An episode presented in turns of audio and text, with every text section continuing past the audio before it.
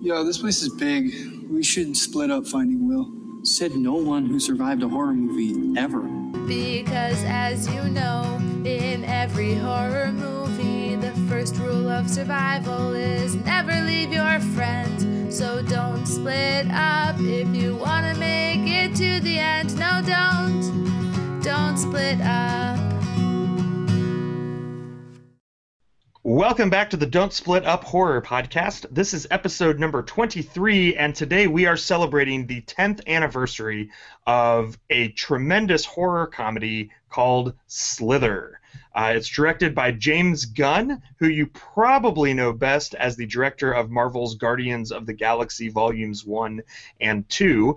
But uh, Gunn actually got his big break writing Scooby Doo, which also makes him pretty near and dear to our hearts here at Don't Split Up because uh, we kind of like to style ourselves as. You know the, the, the mystery gang. So, uh, with all that said, I am Jr. Forasteros. I'm Amanda Forasteros. I'm Moza Haiti. And I'm Stacy Silveri. Did you say this was the uh, 10th anniversary? It is the 10th anniversary. 10th! Yeah, the 10th. 10th. 10th. 10th? 10th. Uh, many of you know that the traditional anniversary is for 10th anniversary is tin, the metal tin. So uh, keep your ears peeled for some great tin puns as we head through this episode. I did tint know that was the case. and some not so great tin puns. Oh, my.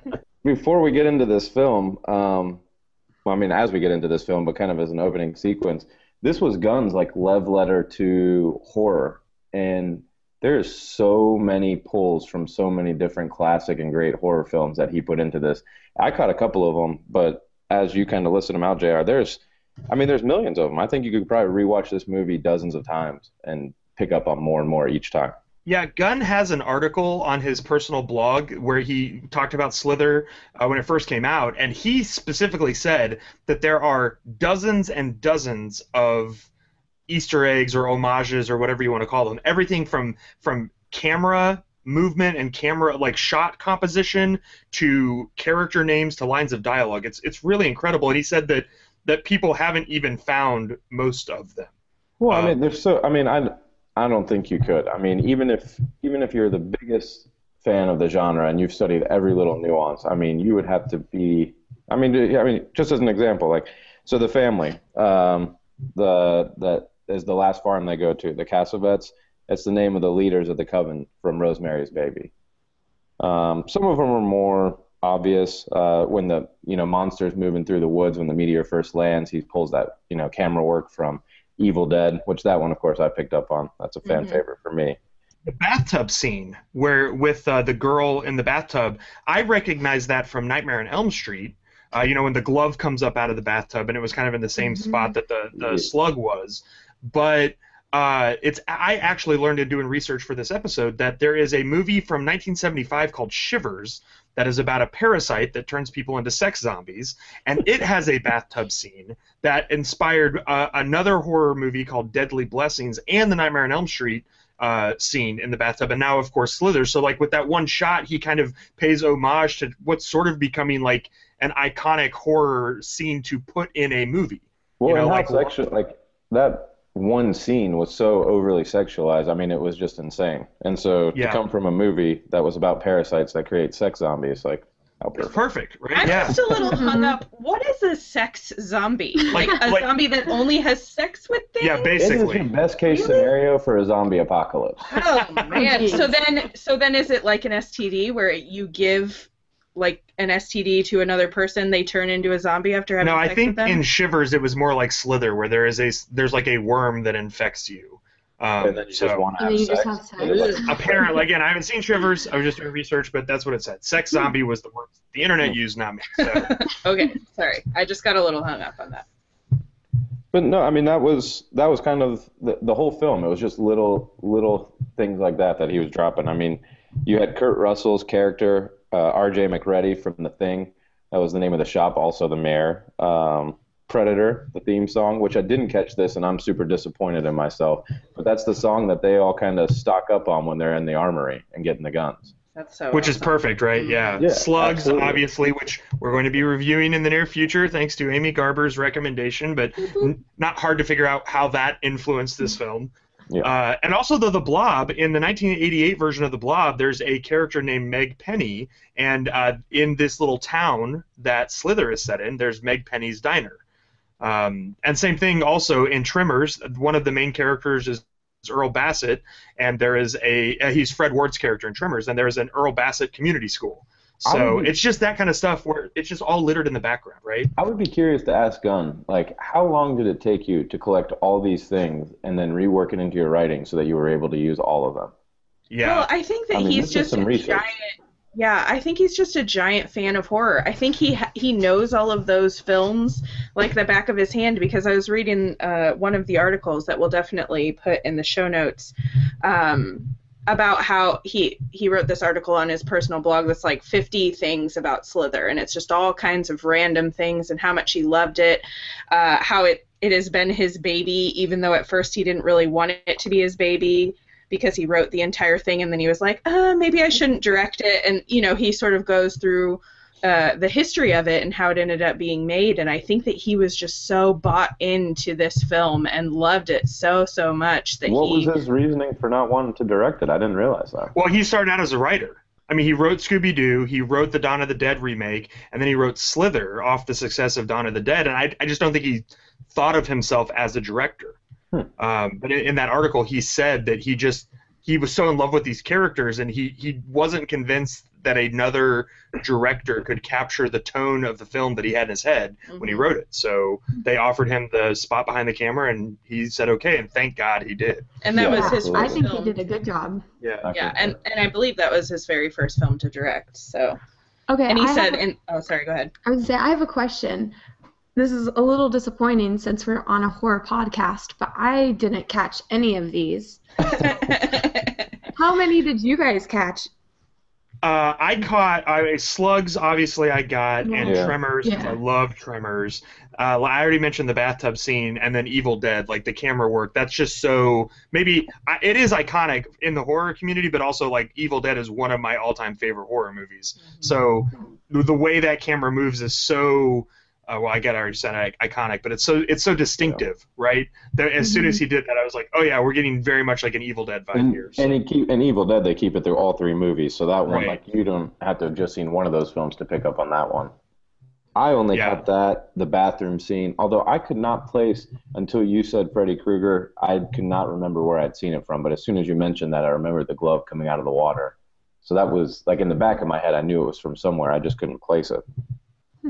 Yeah, I mean, to be to be honest, I maybe picked up one or two things, but even in that list, I haven't seen Rosemary's Baby. I haven't seen Shivers.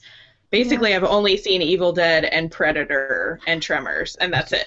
so I was all I've sad seen, about too. Predator. I should have known that. That's like one of my all-time favorite movies. Just period. I love that film. And then The Thing. I'm probably the largest Kurt Russell fan. I can't believe I didn't pick that up. Well, it's pretty subtle. I mean, uh, in the thing, he is R.J. MacReady, and uh, you there's a shop sign that's R.J. MacReady's, but then the mayor's name is Jack. So And I guess they call him Jack most of the time, so you really don't get that right, much ready. right. So, I mean, it's it is a pretty subtle one, um, but I loved it. We we reached out because again, this is 10th anniversary. Slither was released in theaters in March of 2006. So we reached out to Gunn on Twitter and just said, "Hey, we're doing a 10th anniversary of Slither on our podcast. Do you you have any thoughts on it?" And he replied to us and he said, "I'm still proud of it and happy to have made so many lifelong friends while making it." So it's cool to see that he still loves this movie. Uh, to me, it was obvious that a ton of love went into making it. Um, so I'm glad he still has a uh, a soft spot in his heart for for Slither. So so what did you guys? I saw this in the theater when it first came out. Do you And also think, based on that tweet, though, that we are now some of those lifelong friends that he's made through this journey? Uh, probably, I would Most I would assume that. Yeah, Probably yeah, Put that on our page. Definitely, Mo. yeah. We are lifelong So, friends with James Gunn. yeah, just quote. So many lifelong friends. End quote. James Gunn. So uh, yeah, well, like, how, did you guys see it just for this podcast, or when did you first see it, and, and what did you think of it overall? Uh, I remember it from when it did actually come out. Of course, I didn't see it because I don't see horror films. Um, But yeah, I watched it just for the podcast. I had seen it, uh, I don't know, three or four years ago, maybe. Uh, JR had said, Oh my goodness, you haven't seen Slither? I can't even believe that. We need to watch it right now. And so I watched it and enjoyed it. I thought it was hilarious seeing, I think it had been after maybe the first Hunger Games or after Pitch Perfect or something, because seeing Elizabeth Banks in that role, and I had already seen Firefly, so Nathan Fillion, and I think it was post Walking Dead as well. So I, um, anyway, I think Merle's awesome.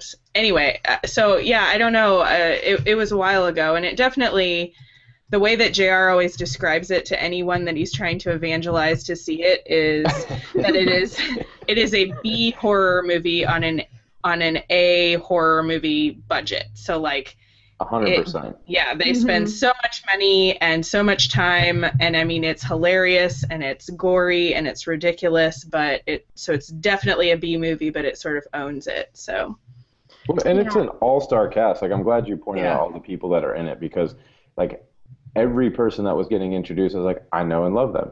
I know and love them. I know and Mhm. love them. Like it was even to the point where like Pam from The Office has you know that small little part in the movie. Mhm. Which is Right. great. Now, are you aware that that's because at the time this movie was filmed, she was married to James Gunn? I was not aware. Right. hmm And so she had told him she always wanted to play a zombie. And Gunn said he could work something similar out. So. well, and apparently whoever was cast to play her role was sick that day on the day of filming, and she just happened to be Sure. in town, and so they were like, well, that'll work out perfectly then.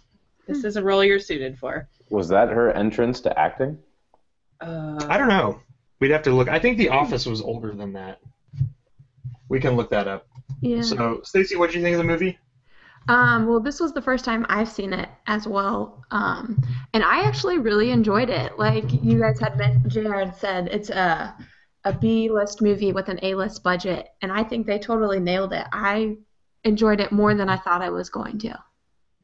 That's fantastic. That's super surprising, Uh, but we'll wait until we get to spoilers before That's I why, ask. that's why I said I think we're. I have a suspicion about what we all think of this movie.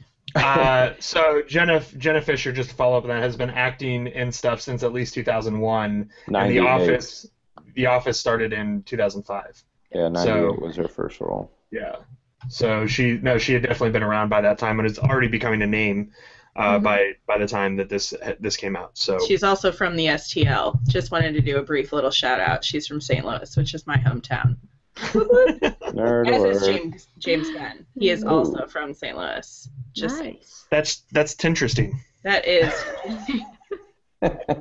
Uh, so it's no coincidence that uh, we paired this movie with our Alien Aliens episode last time, uh, because these two aliens actually have a surprising amount in common, particularly with how they reproduce. So, uh, Tintillating. so I'm curious to know uh, if you had to choose one of these monsters to face, which would you choose and why? Oh, the Slither. creepy slugs for sure. Yeah. I, they're, doubt. they're much easier to smash and kill, I feel like, than an alien. Or you could just wear a mouth guard.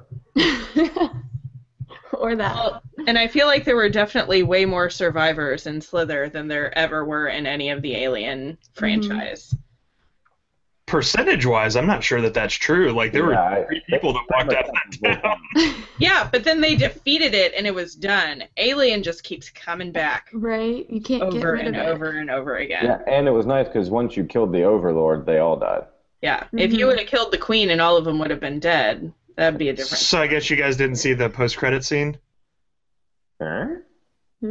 Is there really one? Yeah, What? Did we all miss it? Bummer. The cat gets infected. Oh. Oh, really? At the very end, like a Yeah. what? A little slug crawls into the cat. Yeah, Oh, I thought you were talking about the cat in Alien. no, in Slither. There's so many similarities. So is that a shout them out to aliens then? That's got Probably. It's Yeah, gotta definitely. be.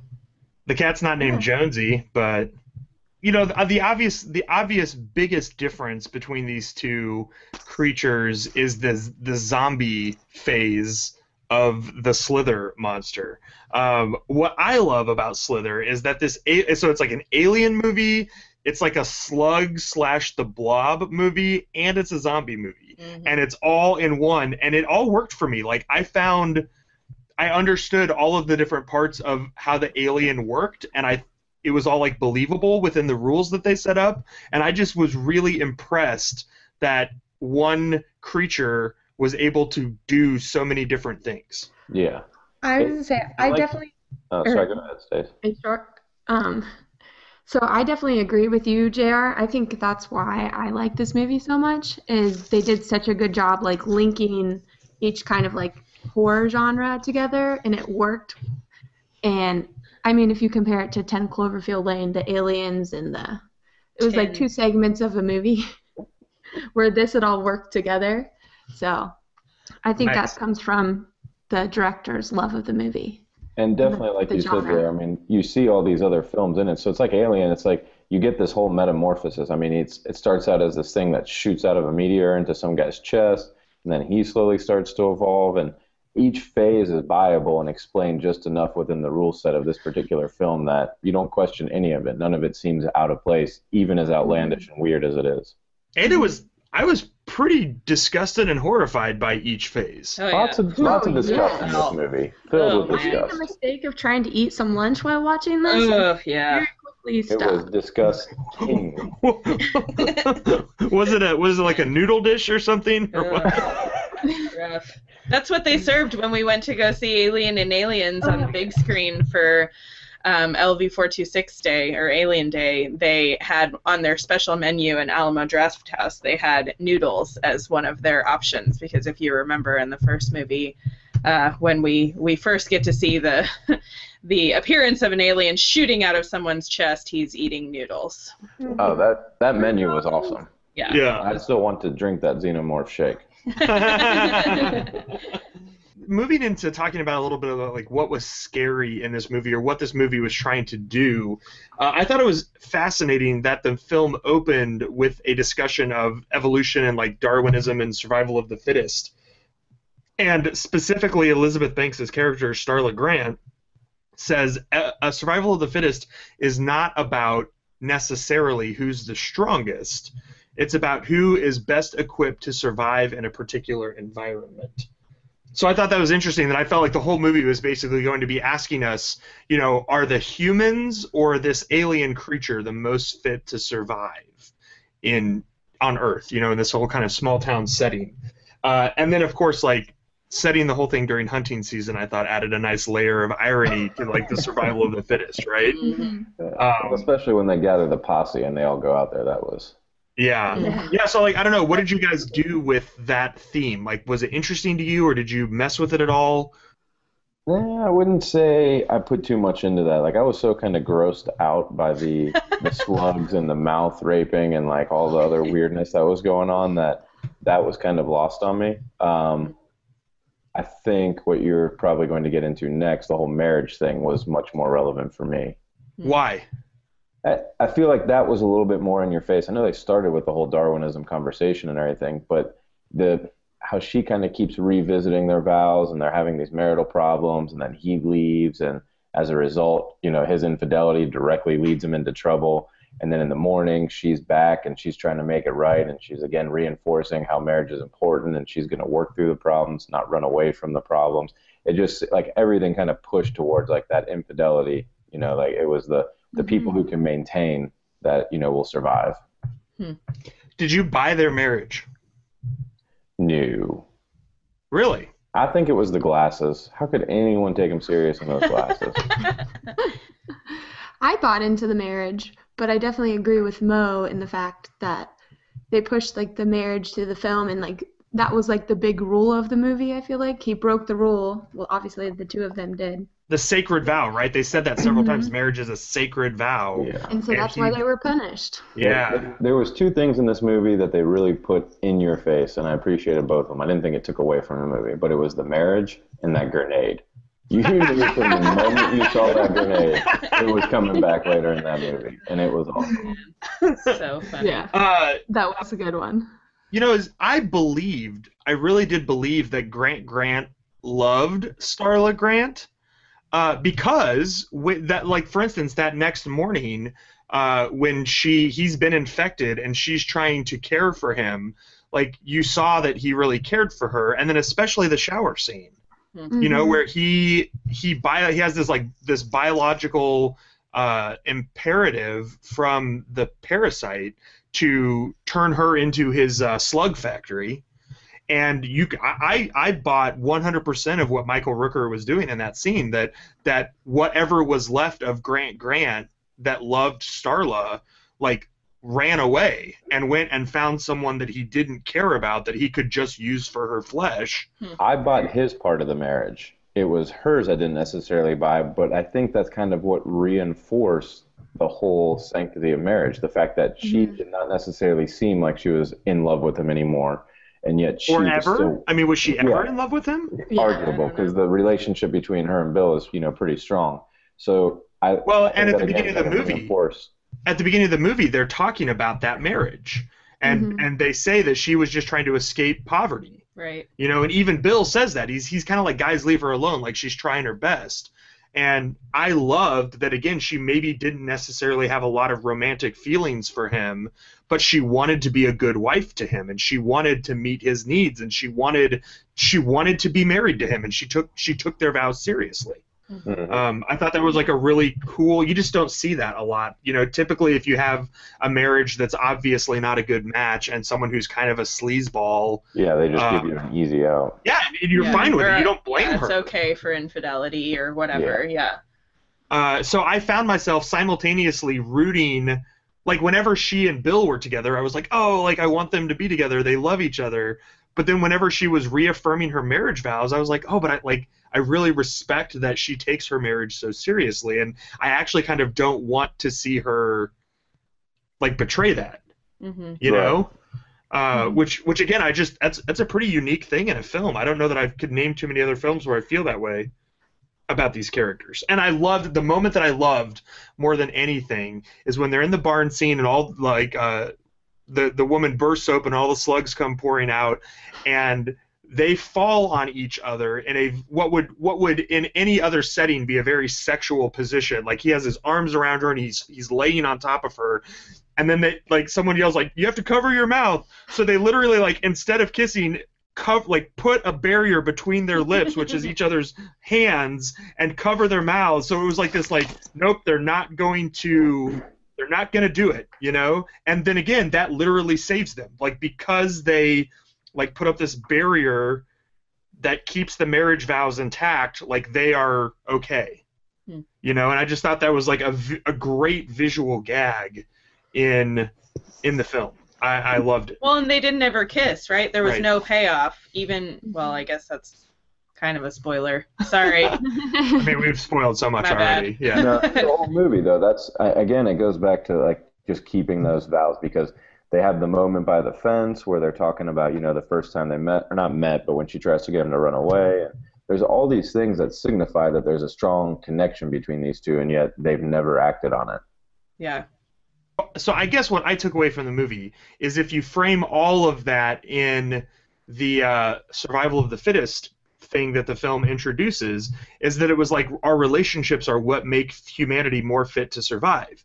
Because this parasite is like the anti-marriage. Like instead of it being two people who join together uh, and become better together, like it, uh, the parasite absorbs other people and like they you lose like they lose themselves into the parasite to the point that at the end again something i thought was like just disgusting and horrific the other people the other mouths are speaking with the voice of the parasite. Yeah, that was super scary. you know but again it's that complete loss of identity that is that is like the definition of a bad marriage. There's strength in numbers but what kind of numbers? And the parasite has that like it's like a dictatorship right like there's only one voice that matters there's only and I, again i know lots of marriages like that where it's basically the wife is lost her identity is completely lost in whatever the husband wants uh, and you see that that was kind of how grant and starla were to a degree at the beginning of the film. Um, and so that's compared with people who work together, who keep their individuality, and the the film says that's what wins in the end. Like that's the that's the fittest to survive, um, which I thought was kind of like a cool thematic thing that I didn't expect in a nice B horror comedy. Oh yeah, for sure. It was definitely thought provoking, if nothing else. And I mean, I was going to say earlier, uh, we kind of moved into marriage before I got a chance to talk about the survival of the fittest stuff. I found it really interesting that the the people at the very end, and again, this is super major spoiler, sorry, but they like the people that survived. There's very few of them, sure, but two of them are female, and one of them is pretty young, and the other one seems, you know, a little flight. I mean, she holds her own, no doubt, but it that's just not a super common thing either and maybe i just pay attention to that since i'm a female and i'm all like girl power feminist or whatever but i thought that was pretty awesome Well, and she saved James Gunn. right Or not James Gunn. Yeah, nathan she Fillion. saves Bill. She saves Nathan uh, Fillion. Um, you know, actually, both the women save Yeah. him. So he I was just about she, to point that out. yeah he saves him with the deer, which is Yeah. like the best scene of that movie. And then uh, the um, uh, Starless saves him there at the end. So Well, and his whole thing where he's like at the end where he's like, "Hey, Kylie, tell Starla how I saved you from that deer," and she's like, "Oh yeah, Bill saved me from a deer." oh that's nice Yeah, so I don't know. I thought there like all of the stuff we talked about in our Alien episode with like the, the the sort of rape imagery and the scary sexuality and all of that. I thought was really on display in this film again. Um, but then too, I, I think another thing that is scary is just that picture of this abusive relationship that gets monsterized uh, with Grant Grant and the kind of the creature that he becomes. Uh, I don't know. I found it all really effective, and, and those were those themes were deeply enough buried in the movie, and they weren't allowed to be heavy-handed at the surface. That I thought that it made what could have otherwise been a very disposable kind of forgettable monster movie something that I, I thought rose to the level of like a, a good, a, a great in my mind a great horror comedy. hmm Well, and I thought it was interesting too to add to the abusive relationships. Like, obviously, Grant Grant is pretty terrible to Brenda Gutierrez as well, and then obviously mm-hmm. goes over to her trailer and seduces her into becoming his, ugh, whatever blob. Womb, his womb. Yeah, Yeah. so gross, horrible. How how did you like this movie particularly as a horror comedy you know we've talked about several on here we talked about zombeavers and love in the time of monsters we've talked about the final girls uh, we haven't got to talk about tucker and dale versus evil yet but Uh, we're getting Oh, we there have to do that. uh, So but I mean, like, like where where does this sit for you? Is it one that you're gonna forget? Is it one that you're going to enjoy revisiting? Uh, you know, what do you think? are we talking on a scale of like one to ten? sure, I'd rank it a solid aluminum. I'll I'll raise you lead. yeah, I Um, was, yeah, I was gonna say silver or gold. You know, yeah, this I don't know.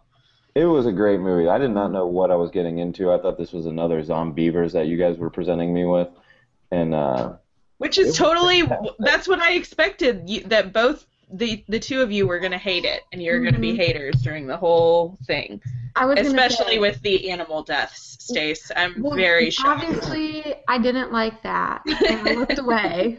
I mean, but we all knew that was gonna happen. I just, I just gloss over those in the movie. They just don't Mhm. exist for me. Yeah.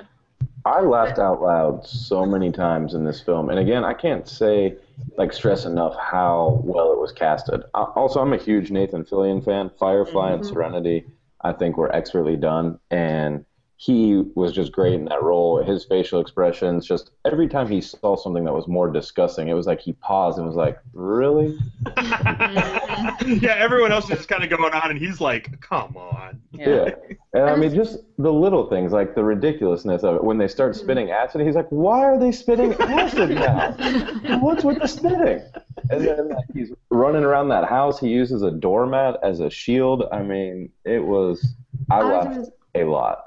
One of my favorite parts was when after they escape from the barn and then they save the girl, they're all in the car and he just go asks, "How's everybody's evening doing?" that one made me giggle. The whole movie though made me laugh, which I was surprised because I was expecting a Zombeavers movie like Mo, and I just kind of let go of all expectations at the beginning. Like this might not be good, but it'll be funny. So Well, even what was the calls- Sorry, JR, go ahead. what was the moment that won you guys over? Like, what was the moment when you're like, "Okay, I think I'm in it for a good time." I think once I realized just who was casted in it, I was like, mm-hmm. all right, this no matter what, this is not going to be a bad movie. And I think actually probably from the moment I realized Nathan Fillion was in it because he's just got that kind of wry sense of humor that's perfect for something like this. Mine was similar. When I saw Elizabeth Banks was the main actress, I was like, all right, I like her. Like, I'm sold. And then another thing is, I just realized like how young they all were, and I kind of Mhm. enjoyed that, seeing that because typically I watch the movies that they're in now. Obviously, they're not old, but it was nice to see something from when they were younger, and I really enjoyed it. I Nice. love when Shelby, when he's you know radioing back, telling her to get a hold of the CDC, and he's and she's just nodding, and he's like, Shelby, are you nodding again? oh yeah, sorry. Uh, I'll get back to you. like just the little things like that. Like Mhm. again, like you know, it's just it was they weren't forced either. No, they just flowed well really written. well. hmm Or when they buy the little beanie baby or whatever it is, and they're like, "Sorry, share or sorry, we're, we're just trying to get a description to so we can go door to door with this. To see if anyone's seen it." Where the the mayor the mayor was a great character too. Oh, Like, I love what the mayor. It's gonna be my best. God.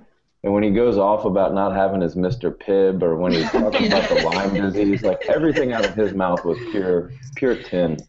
well, and so I gotta ask, like, how did you feel when he got his comeuppance at the end?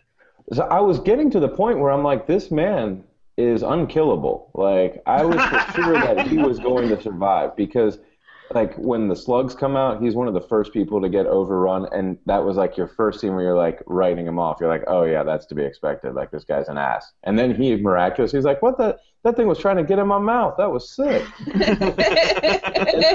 it just kept getting more and more crazy. Like they're running across the road, he gets tackled, and then he's back again. Like he just, he was, yeah, unkillable. So when he finally got it, I was like, ah, I did not see that coming. in apparently in that same article I referenced earlier, James Gunn said that he had killed off that character way earlier, but when he cast the guy that he cast, the actor, which I'm losing his name at the moment. Gregg Henry. Oh, thank you. Um, he he was like, man, he's just so likable. I'm gonna keep him in for a lot longer. So it made me wonder if that slug scene is where he dies. Like if he was just another so. person who went down and then I would have to say. I mean, I thought he played off of Bill really well. The two of them, I thought was a good comparison.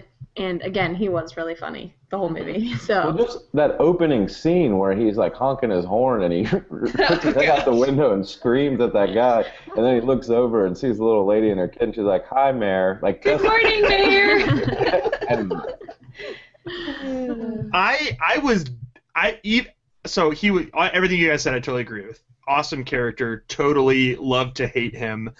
I was I was just horrified when you saw his fate because I don't think we ever got to see someone at that stage of the transformation where they're where initially they're so hungry that they will eat anything. And when you saw him bite into the arm and he's like weeping as he's eating, Yeah. but he can't quit, like that was it was awful. yeah, Well, I love when he asked Bill to kill him, and Yeah. there's zero hesitation, like almost like he's been Right. waiting for that for years. Yeah. Uh, so let's uh, let's go ahead and I guess do best worst. Amanda, you said your best was the mayor. Oh, no doubt. No doubt. And honestly, I would say it's a worst, but also a best, just because all of it's so gross that I had a super hard time seeing any, like, when Brenda is just the ginormous blob, blob thing. Like, I just felt so uncomfortable for her. It was just like, "Ugh, oh, it's so gross and horrible. Like, I can't really classify that as being my worst because it was awesome too, especially when she explodes. I'm not. Um, I was sorry, go gonna ahead. no, sorry for interrupting, but that that I have that as one of my best worst. It's Mhm. both. It's, it's so uncomfortable, Yeah, but it's, it's so, so good, foul. and it just. And the dialogue that surrounds it is so good. Like Bill, Nathan Fillion's trying his hardest to like be the sheriff and like have a conversation with this woman. Like we're we're gonna get you to the hospital. It's gonna be all right. And then you've got that guy right behind him, what Wally or something. He's like, what friggin' hospital are we gonna take her to? Mhm. or what's the hospital gonna do for her? Like the Mhm. dialogue was so great. Yeah, for sure. So I mean, as far as worse, there's really not anything I could say other than like creepy, awful things like the twins are horrifying or the I mean all of that kind of stuff. Um, but I, I one little uh, thing that I was able to catch, and that's just because I had read on IMDb before we watched it a second time, was uh, just a goof where Nathan Fillion apparently when Starla is getting taken by the zombie alien things, he calls her Carla twice instead of Starla. And so I was like, oh, bummer. I guess they just couldn't, either they didn't catch it or after post they were like, oh, screw it. We're not going to go back and deal with all of that. So it's like, ooh, Carla, Starla, whatever. It's hard for me to pick a best. There, I love the initial grenade conversation, and uh, just the not even like foreshadowing, just the in your face. We're coming back to this. It's the only thing we left in here, and we've talked about it. Um, Uh, How'd you feel about how the grenade paid off? And that's what I'm saying. Like he was the best person to cast for that. He gets tossed around that room. He finally is outside. It rolls into the pond or the pool, and it explodes. And it's just like an utter look of defeat painted. On his face. Like, well, mm-hmm. that couldn't have gone any worse. yeah, because like it goes behind the couch and you're like, oh, he's gonna get it back, and it's like, oh, no, oh, oh, oh, no, it blew up. Okay. I was so proud. Like it was the the detonation time on that was already extended like 20 fold. Like so it was just, oh, it was awesome. So I don't, that was there was that scene and just the whole grenade being the deer scene.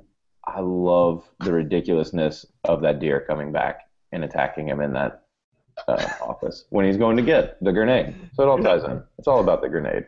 My best for sure. I mean, and again, like you, I could have picked a hundred different things in this movie that were amazing, but my single favorite moment that made me laugh the hardest was when uh, Bill, Sheriff Bill, is running past the family's house and he sees the girl trapped in the car, and then she gets over and runs over to him, and the family turns around and he asks the dad, "Everything okay?" And the dad says. Yeah, probably got into some poison ivy or something, and then the twins simultaneously go, "We're itchy." like, it was just like so. I I think what I loved about that is that from the from the first time we meet the parasite inside of uh, Grant Grant, it's trying so hard to act normal and clearly has no idea what it means to act normal. Yeah. And that was Uh. another great example of does it really think that it's playing this off? Well, Like, is that- even because of the poison ivy comment, the father he makes a statement in the form of a question. He's like, "Got some poison ivy?" I think. maybe yeah, and he kind of looks at his arm like, uh. He's like, "Are you accepting that?" Like it was and then the twins are right there to help out. We're itchy. And I was just so good. like everything about it. That, that's what was so funny about it. I think everything about it was um, the the script was right and the delivery was wrong, and that's how I felt the Parasite was through the whole movie. It de- it it said all the right things and did all the wrong things. Anytime it was trying to act normal, like someone who's just desperately trying to pretend to be a human, right? Um, and I just thought that was so uh, perfect. Such a such a great way to show the alienness of that creature, and it, it added a layer of horror. So uh, yeah, I just really liked it a lot. I I don't have a worst really for this film. There wasn't everything that they were trying. I mean, it's it's not the best horror film. Like I wasn't. I guess if I had to say worst, even for a horror comedy, there was no parts where I was like scared. But I don't think that was really the thing that they were going for. I mean, it was definitely disgusting. There were some parts that were unnerving, like the whole slug in the mouth when she's pulling it out of her mouth. That scene was gross. I was I was say, terrified. Um, but I don't think that was the goal of this movie. So I don't, I don't really have a worse. It was well put together. It's a, I think Hmm. your description, Jr., is the best possible way, uh, or to describe this film, and that's that it was a B movie on an A movie budget, and it it worked. my worst, I kind of off of Mo, is that scene when she's in the bathtub and it's like trying to like get in her mouth and she's pulling it out. Oh my, that just, I don't know. I for some reason it would just felt like cheesy, like it just didn't quite work. Hmm. And then I didn't like when they wrecked the car or like the car. She's on, he's on the phone with the operator and she's like, "You're about to get a surprise," and they wreck. I don't know. That one for some reason didn't work for me either. And then when he's trying to like get out of the car and he climbs out of the window, I don't know. It didn't quite mesh the way the, the rest of the movie did. See, I think at like- that point it was sorry Mo, it was Okay. trying to tie in the fact that there was like a telepathy going on with Mhm. all of the different zombie people. You know, because Okay. she was able to see because there was another zombie driving the car. I don't know. That Yeah, Okay. that's what made No, that- me connect. to that that makes but- sense. Yeah. And that's That That's sense. the reason I like the bathroom scene when she is pulling it out because you get that brief insight to being in um, Grant Grant or the alien's head, and you see the Mhm. fight between those two, and then you see the alien on the other worlds, and that that actually might be my favorite part of the mil- or film because when they show that outside world and just how like tenacious that alien is and just devouring literally life at anywhere, that was pretty creepy. That I almost feel like the delivery on it though wasn't. I don't know. That that that scene in the car wreck scene kind of were my worst. wasn't as executed properly as you would like it to. Yes. Uh, I'm kind of with Mo. I didn't. I, I I really worked to have a worst, and even again watching it, this is probably the fifth or sixth time I've watched it, and I just I enjoyed the whole thing start to finish. I, I guess if I had to say one complaint, it would be that I I felt like the movie was a little bit too. It leaned a little bit too heavily on like the hillbilly comedy trope. Like these are just a bunch of dumb hicks um, and there was some humor that was played just strictly on like country people are weird and dumb, uh, but not a lot. And it wasn't it wasn't oh it wasn't like super heavy handed. Um, but you know, like when uh, with True Detective season one, a lot of people that was a complaint that a lot of people had was like they're basically using the fact that like deep South people are weird, dumb, inbred, stupid to be scary, not like actual horror uh, and and I felt a little bit of that with the the dance and the Hmm. the deer countdown and all that kind of stuff. But I I laughed at most of that anyway. I have tons of family that hunts and all that, and they I don't think they'd be offended by the way that movie portrayed them. So it's a very minor nit, and it's one that I kind of just say just purely to have a nit to pick. I love this movie and it's super fun. So uh, yeah, I'd give it a ten out of ten. 10 So- out of 10. Ten. So it sounds like we'd all probably strongly recommend this movie. Yep. Mhm. Definitely. Unreservedly? Yeah. Unreservedly. I mean, this is while you watch it. this is Yeah. up there with uh, Tucker and Dale for me as far as a horror comedy. That makes me really happy, you guys. I was so worried you wouldn't like it. yeah, it's like one of his favorites. Like I said, when he Really? When he evangelizes this movie, he tells everyone about it and that they need to watch it. Oh, that's funny. Yeah, That's no, true. I, I really enjoyed it. More than I thought I was, for sure. Well, I, like I said, I'm always for when it's not actually scary. but okay, like when you say not actually scary, what do you mean? Because it was there were definitely parts that were horrifying, right? It was disgusting, gross, but I wasn't like that. There was no issues with going to sleep. And plus, when I put the movie on last night, like it says right there, horror comedy. I was like, oh, whew, like we're gonna laugh a little. I do have to. So what? Like we didn't. We never really do this, but like, was there a one scariest part for any of you? I don't think so. No, it's kind of like Alien. It's the whole, maybe the initial mouth rape when they weren't still sure what was going on. They didn't know how to protect themselves, or like the girl fighting to get out of her mouth, and you could like see her head, like her eyes rolling back in her head, and you didn't know like was she going to be able to resist it, or was it already like in enough? Um, but again, those it's a different type of scary. It wasn't like Mhm. I need to turn the lights on, or you know I won't be able to go to sleep tonight. You're just like, holy cow, that's disgusting.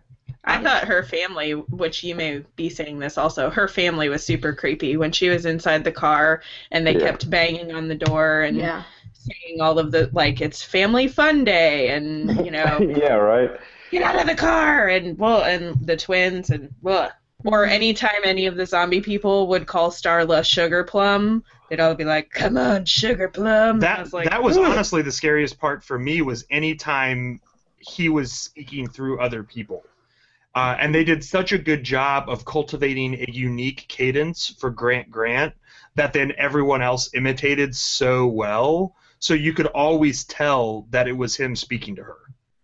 Particular vocabulary and a particular cadence of his voice that was was very subtle but i think so well done and it creeped me out like it was so so weird when like one would finish another sentence or they would speak in unison like I, yeah and then that final scene when he's just the giant slug and there's like two or three different bodies on him that are all taking turns shouting at her i found that to be just really disturbing Yeah, I'd agree. That was probably the creepiest moment for me in the movie.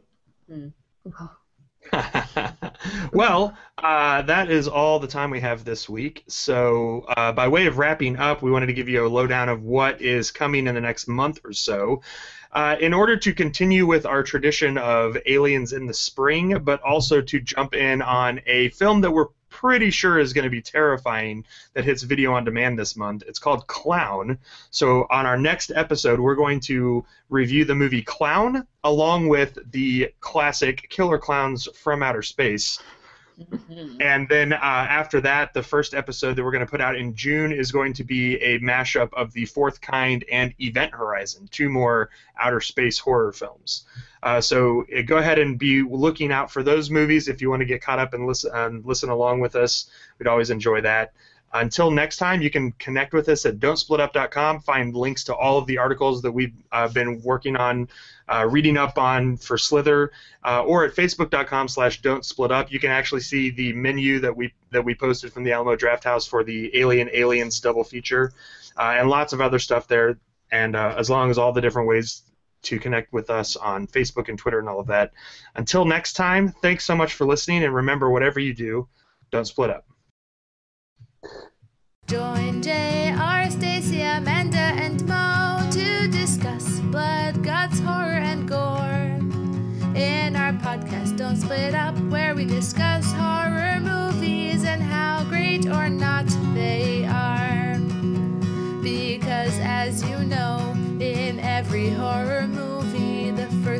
of survival is never leave your friends. So don't split up if you want to make it to the end. No, don't. Don't split up. Oh, this place is huge. Noah, take the back porch. Scream if you see anything. That won't be hard. But in observation of this loaded moment, I am not in favor of splitting up, nor am I three days from retiring. I will not be right back.